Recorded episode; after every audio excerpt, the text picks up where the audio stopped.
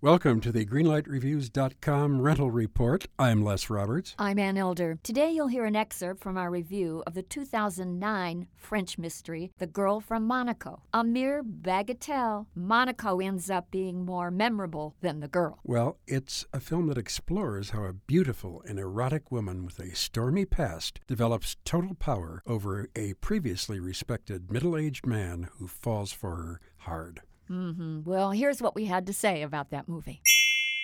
This movie has many, many problems with it. First of all, The Girl from Monaco is kind of a hybrid, Les. It's a comedy, but it's not all that funny. It's a courtroom thriller, but it's not all that thrilling. It's a love triangle, but it's no Jules and Jim. And it's a drama, but it's not dramatic enough. And as a result, the movie doesn't completely resonate.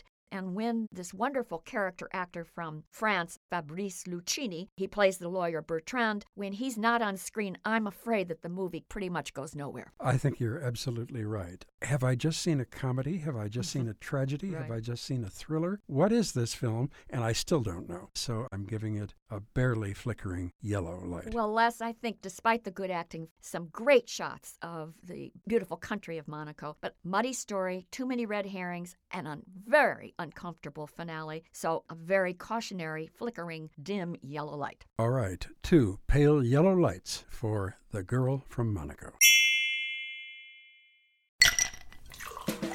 Hi, this is comedian and writer, and let's be honest, I do a lot of things. This is Dino Tripodis, the host of Whiskey Business, the podcast not so much about whiskey as it is one with whiskey. Yes, we drink and talk about whiskey, but we do so much more with so many interesting people. For example, we talk to comedians like Greg Warren. You know, I don't want to brag, but let's just say I can walk into a Red Lobster and get whatever.